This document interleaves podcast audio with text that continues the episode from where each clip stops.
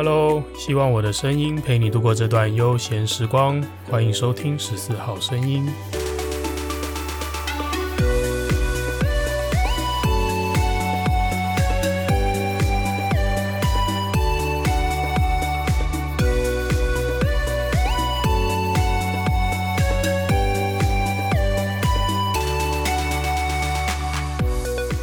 嘿，hey, 又是我，欢迎收听这一集的十四号声音。今天要来聊聊一个主题，叫做新竹救护员误判害死人的事件吗？我为什么要加吗？因为强调问号，这个事件是尚未有一个判决结果，所以我想只能就目前得到的资讯做一个讨论。那并不是就此要用新闻标题来认定真的有某个救护员害死了某个人。好，先跟大家说说发生了什么事情。在二十一号的晚上，新竹湖口有一名四十八岁的男子，在自己的租屋处浴室跌倒，陷入昏迷。后来他被朋友发现，报案叫了救护车。救护人员到现场评估后，向家属说明，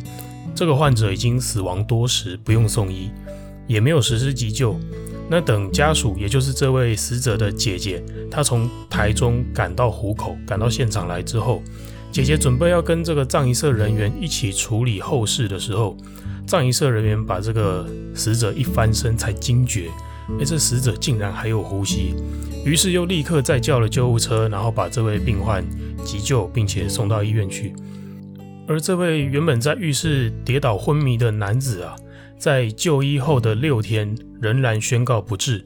这时候家属就质疑说，当时的这三名救护员在现场第一时间做出的判断是，这个男子已经死亡多时了。那就结果看来，显然这是一个误判嘛。那这个误判导致了延误就医，那会不会就是这个死者在六天后急救宣告不治的原因？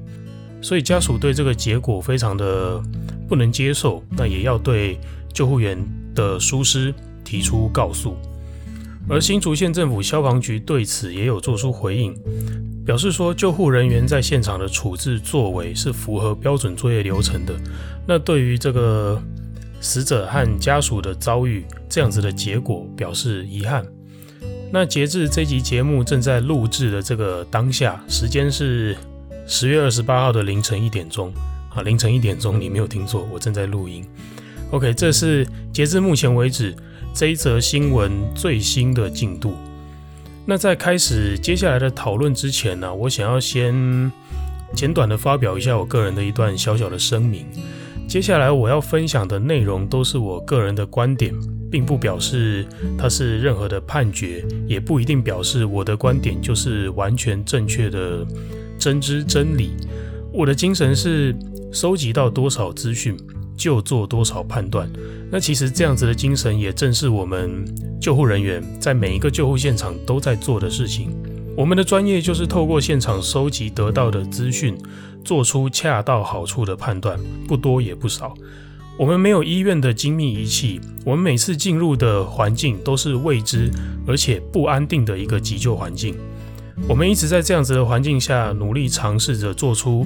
属于当前最好的一个判断。有时候我们甚至必须要跳脱流程，但是不论我们选择的路是照着流程走，或是我们选择要跳脱流程来做出应变，我们锁定的终点绝对都只有一个，就是要为了病患好。好，听完上面叙述的案件经过，还有我个人的一小段的声明，我们马上来聊聊这个案件的几个争议点吧。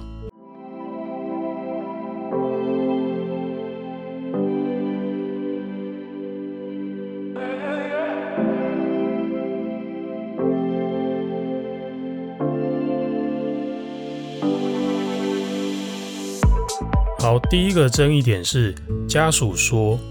叫了消防队来，消防队只是摸一摸他的脉搏，手拉一拉而已，就这样宣判他死亡了。那到底摸一摸脉搏、拉一拉手这样子的动作，足不足以一个救护人员判断一个人的死亡？这样子做就够了吗？因为家属质疑救护员的动作就只有这样，凭什么这样宣判他死亡？好，那在回答这个问题之前，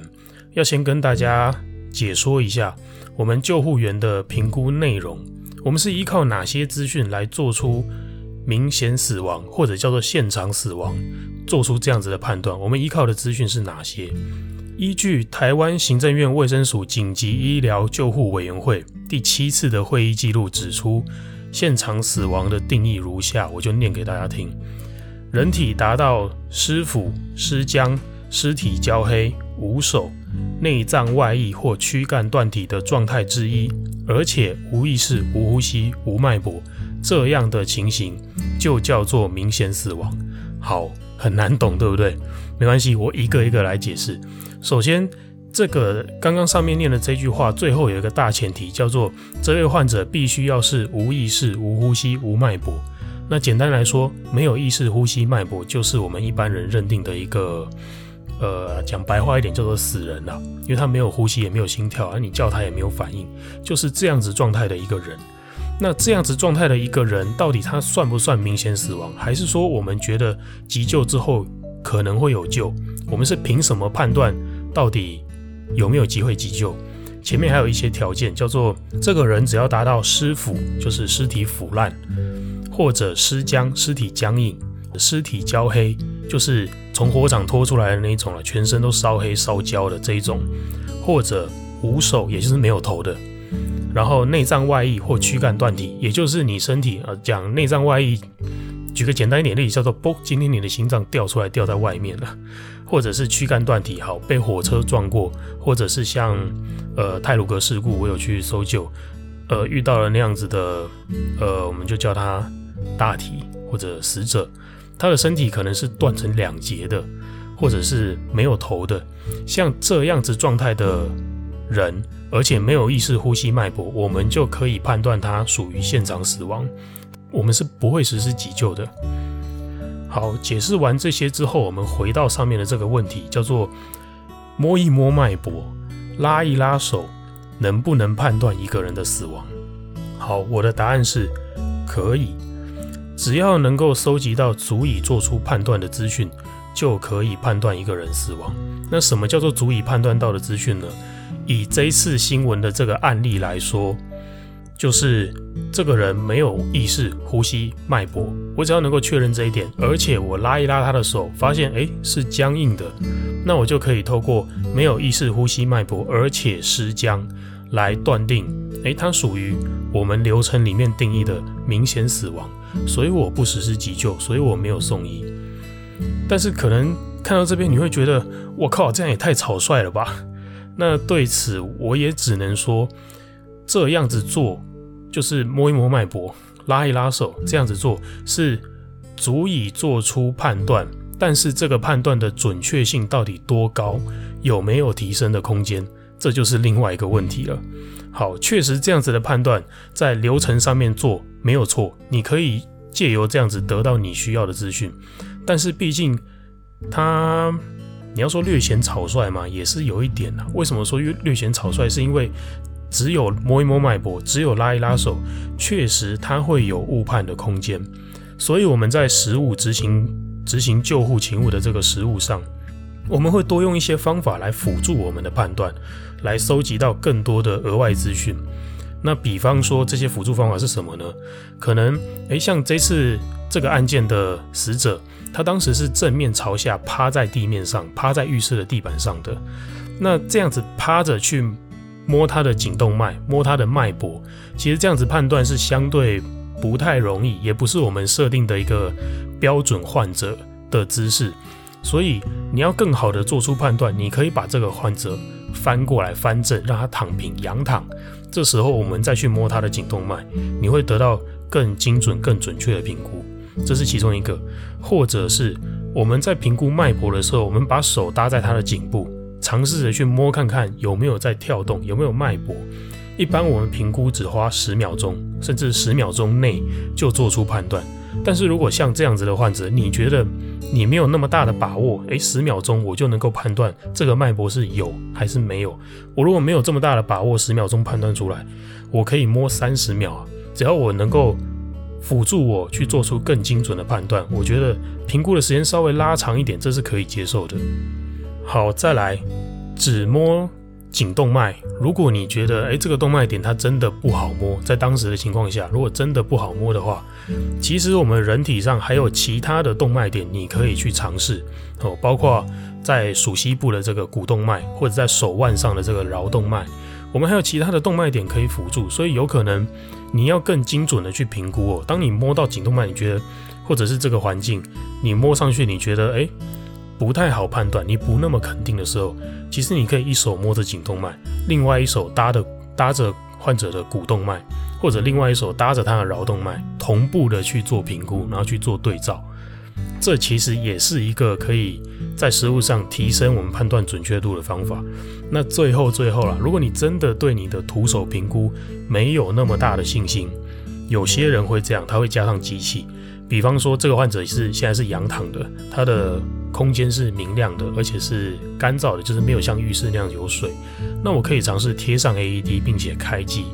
让 AED 透过 AED 的这个贴片，透过傻瓜电极器啊，AED 傻瓜电极器的这个贴片去。显示他的心率在这个机器的荧幕上面，我们就可以透过这个贴片去判断说，诶，这个患者的心脏现在有没有在放电？他放电的方式是不是正常的？那如果他有在放电，而放电的方式是正常的，那我可能就要去评估一下说，诶，我刚刚没有摸到脉搏，这是真的没有脉搏吗？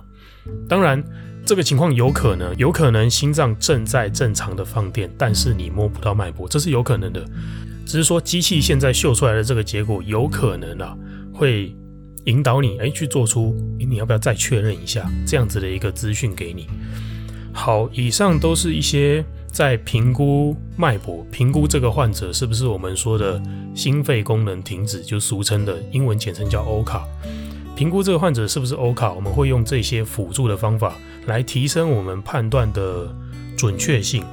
但是它并不是必须要做，如果你愿意做的话很好，但是不做的话也不能算你错，因为在流程上，你只要能够得到它是不是无意识、无呼吸、无脉搏，它是不是上面说的明显死亡那些要件，如果是足以你判断，其实你不做这些辅助的动作，也不能说你错。好，所以像这一类事情的讨论啊，往往最后都会沦为结果论，什么意思呢？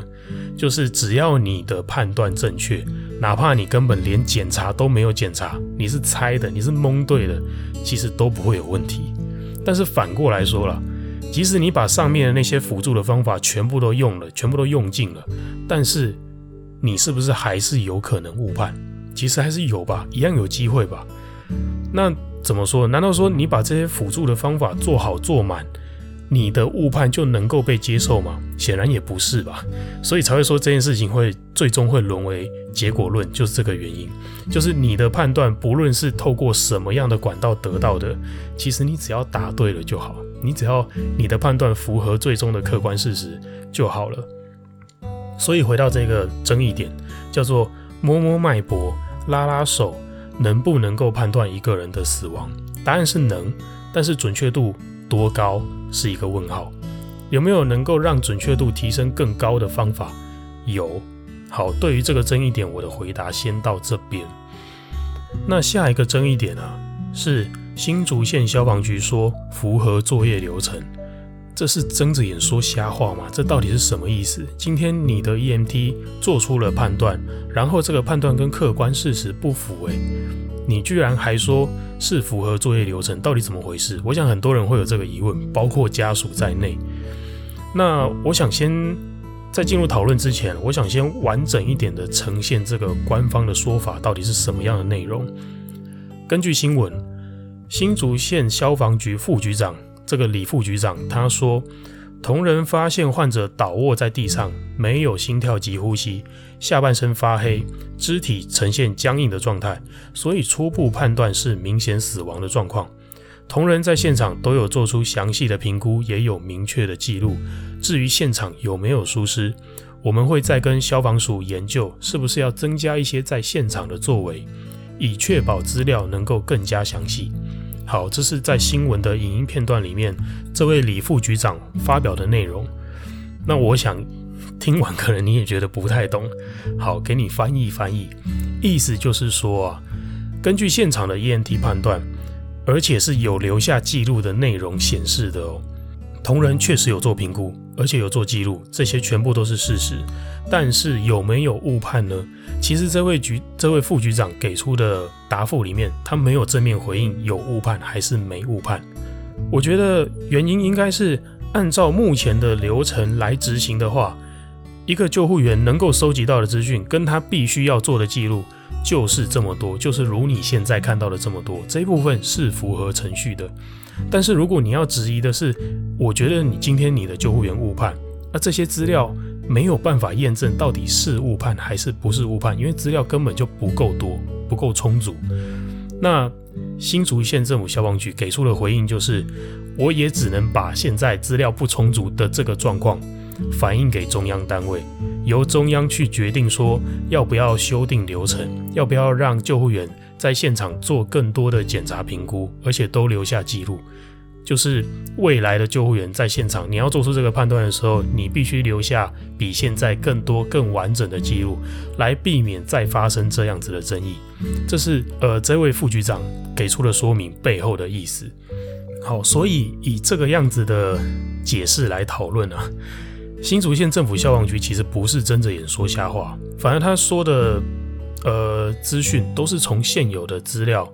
提及到什么程度就回应到什么程度。整体来说，我觉得他给出来的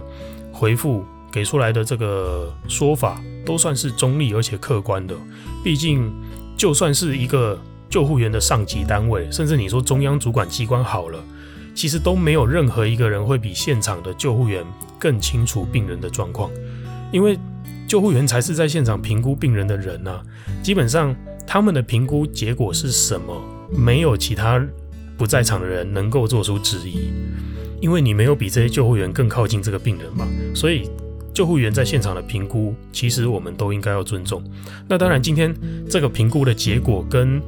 客观事实不符合，也就是说，你评估说这个人死了，但其实人没死，那你要就责的其实是误判的问题，不是流程的问题。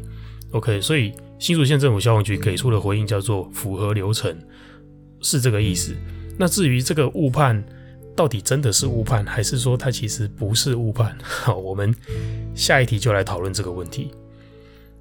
可能你会觉得，诶，这到底有什么好讨论的？这个救护员说人死了啊，结果葬仪社的工作人员一翻身发现人还活着，那这不是救护员误判，那还可以是什么？好，但是假如啊。救护人员评估这个患者的时候，他是真的没有脉搏。那救护人员评估完之后，这个患者恢复了呼吸心跳，直到葬仪社的人员把他翻身了之后，才发现，诶，他有呼吸心跳。假如是这样呢？你觉得我刚说的这一段过程，它发生的几率是零吗？我们要先有一个观念，就是医学上没有绝对，医学上只有几率，只有这个是这个情况发生的几率大或者小。没有说绝对不可能或绝对可能，所以我们要设想各种的情境，各种发生率不等于零的情境，我们只能在这个基础上面去做讨论，尽可能的列出所有可能发生的情境，然后归纳今天这个结果最可能符合哪一个情境。可是谁都没有办法单方面的去盖瓜认定说，诶，这结果一定就是这个，你只能说它的几率最高。好，那今天既然我们要假设这些发生率不等于零的情境，就我个人想得到的啊，我做了三个假设。那第一个假设呢，是这位患者可能他从头到尾真的就是活着，那这其实就是救护人员的误判，因为确实有这个可能，就是像我刚刚说的，就是像我前面提到的。你摸脉搏，你拉拉手，确实可以得到你需要的资讯。但是如果这个资讯不够准确，如果你没有借由一些辅助去得到更正确的资讯呢，确实你有可能会误判。那针对误判这件事情，其实有疏失，该负责的就负责，该惩处的就惩处，该加强训练就加强训练。不管你要修订流程什么的，都是一样。未来在面对这种困难评估的情境。困难评估的环境当中，判断死亡本来就要更加谨慎，采取我上面提到的那种各种的辅助方法都是可以接受的。好，这是第一个可能发生的情境，就是救护人员真的误判。好，第二个可能发生的情境是当下这个患者真的摸不到脉搏，而且他也真的是肢体僵硬哦。那这样子的假设啊，我觉得精确来说，它叫做误导，并不是救护人员的误判，救护人员只是被误导而已。因为这个脉搏有没有可能是弱到当下摸不到？或许是他有脉搏，只是弱到诶，患者趴着的这个姿势，或者救护人员摸到的那个位置刚好摸不到，尤其他这个姿势又是评估困难的一个姿势。那再加上除了脉搏之外，也有一些人呢、他的肢体可能真的本来就比一般人，他的关节本来就比一般人更加的僵硬。例如说，长期卧床的老人家，他本来就没有在活动的，或者是。骨折开刀过的老人家，他的关节恢复、骨骼恢复的状况本来就没有那么良好，那他的活动度就会比人家低啊，他的肢体就会比人家僵硬啊。那假如患者本身有这样子的背景，而在这个救护现场的当下，又没有其他的关系人可以替他陈述这样子的状况，而患者本人自己又昏迷，没办法表达，那对救护人员来讲，我真的很难分辨这个是尸体僵硬，还是说这个人有其他的原因导致他僵硬。那在这个情况下，救护人员做出尸体僵硬的这个判断，其实无可厚非。所以我觉得，既然这个情况的发生几率并不是零哦，就是呃我真的摸不到脉搏，而且这个患者真的也肢体僵硬。既然这样子的情况，它发生率不是零，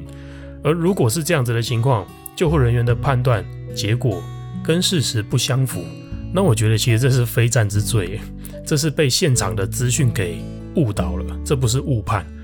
我只能说，遇到了这样子的事情，这救护员算你倒霉了。那至于会不会真的被救责，那其实关键是要看你的长官他多了解执行救护的实务面，或者是这个长官他的思维眼界有多开明，来决定你会不会被救责。那就我个人的观点而言，如果是这样子的假设情境发生的话，那他是误导，并不算是你自己个人的误判。好，这是第二个假设的情境。第三个假设的情境是啊，哎，其实真的有病患，他的生命状态是在生跟死之间。游移了，就是他上一秒是欧卡的状态，下一秒恢复呼吸心跳，就俗称的 R O S C 哦。上一秒欧卡，下一秒 R O S C，其实真的有这样子的可能。那如果真的是这样子的可能的话，其实这个事件上面大家都没有错。好，这是真的有可能发生的情况，它发生的几率不是零哦，所以这个情况也要列入考虑。我们出行就真的遇过患者的状况，他是在生死之间徘徊，他的脉搏是一下摸得到，一下摸不到的。那每次你评估脉搏的时候，都会非常非常的困扰，都会觉得若有似无。那像这样子的状况，它真的是一个非常困难的一个案子。这个案子本身就非常困难。讲一个我自己以前遇到过的例子，就是有一位老先生，他在家里昏迷。那一开始我们接触他评估的时候，诶，这个老这个老先生是有脉搏的。那到了我们把他搬运上担架，准备要离开这个患者的家中，离开现场的时候，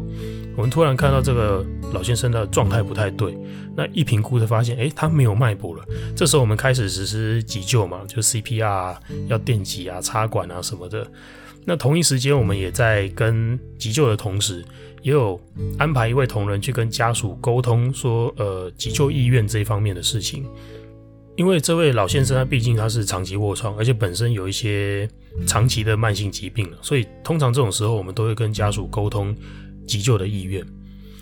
好，那可能是因为事发突然，家属本身也没有任何的心理准备，所以一时半刻他是拿不定主意的。那最终家属给我们的答复叫做：“你救救看吧。”你救救看有没有他有没有起色，如果有起色，我们继续救啊；如果没起色，可能到某一个阶段的时候，家属就会觉得，嗯，好，那我让我的家人好好离开好了，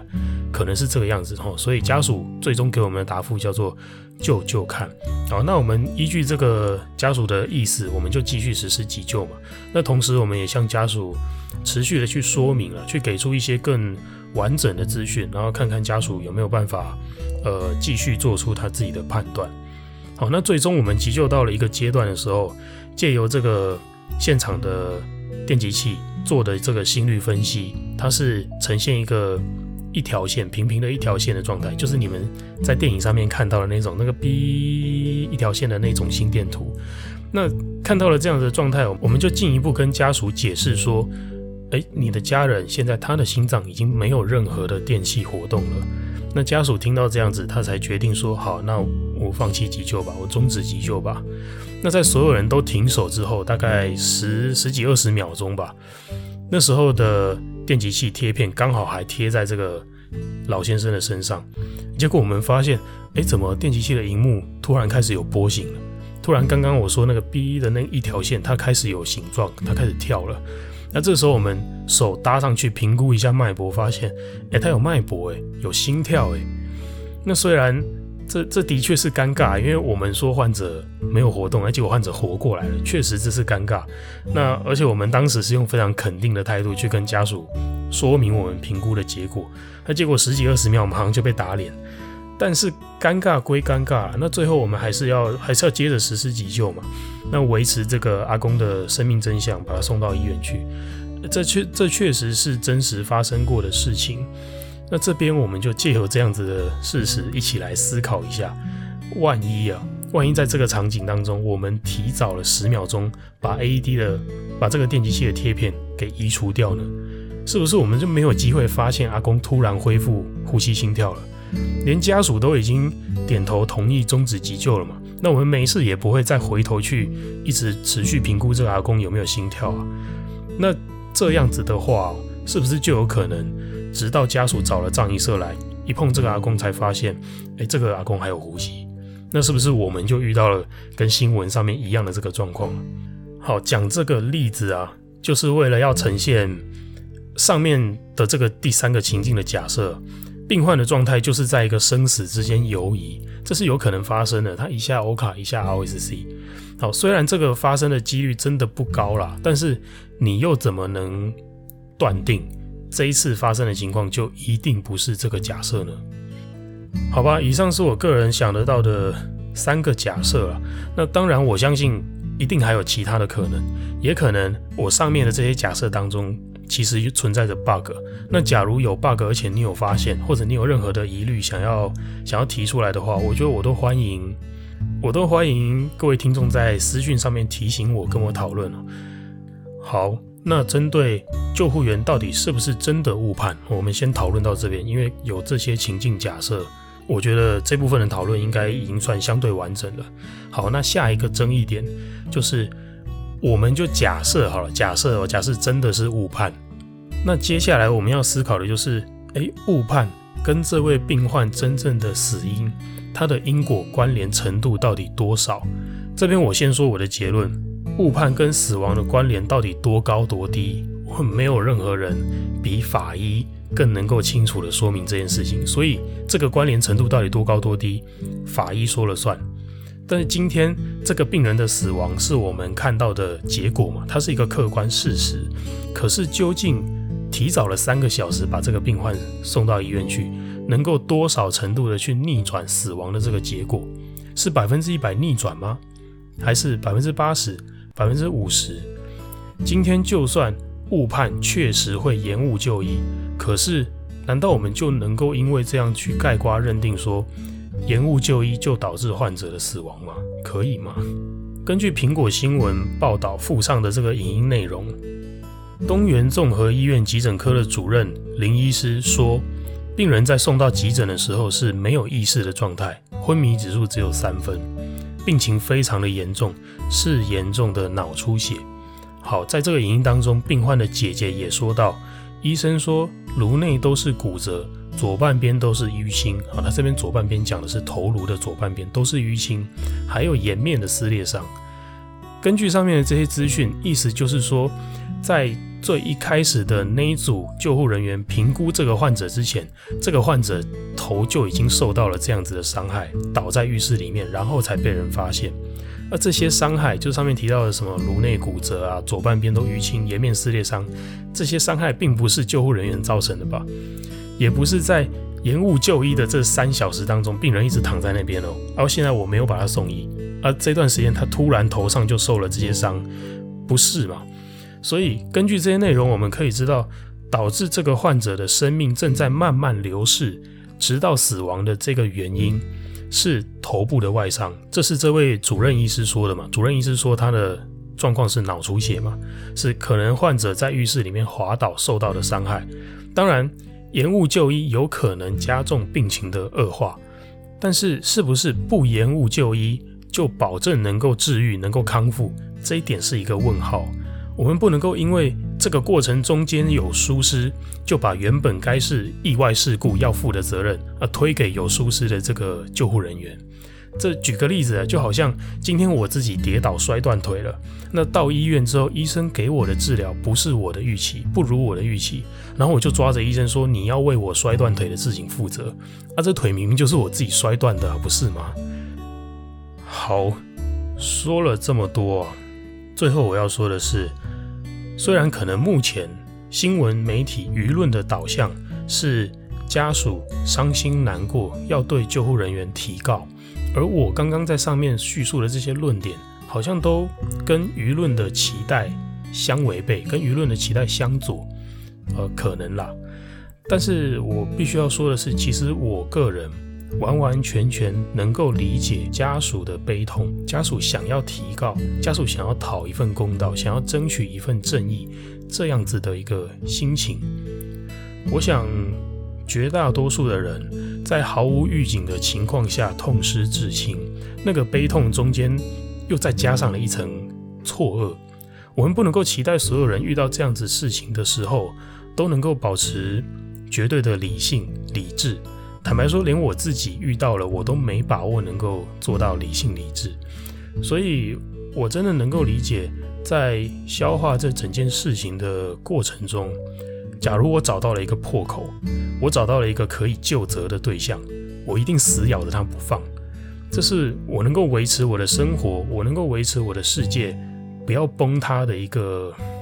救命的浮木。假如没有了他，没有了这个可以救责的对象存在。我只能被迫接受这个事实，就是我的亲人走了，我最爱的人走了，我很不想要他离开我的生命，但是他就是离开了。而这么残酷无情的一个事实，你仅仅只是告诉我三个字，是意外，然后就要我全盘接受，哦，我就没有办法，我吞不下去啊！不知道这样子的一个形容。形容死者家属的心情啊，我不知道正在听的各位能够同理多少。那这部分是我自己感受到的，我只能说，如果真的是此时此刻，死者家属正在经历一场内心的风暴，他真的是非常非常的辛苦。而如果在这个当下，要我成为那个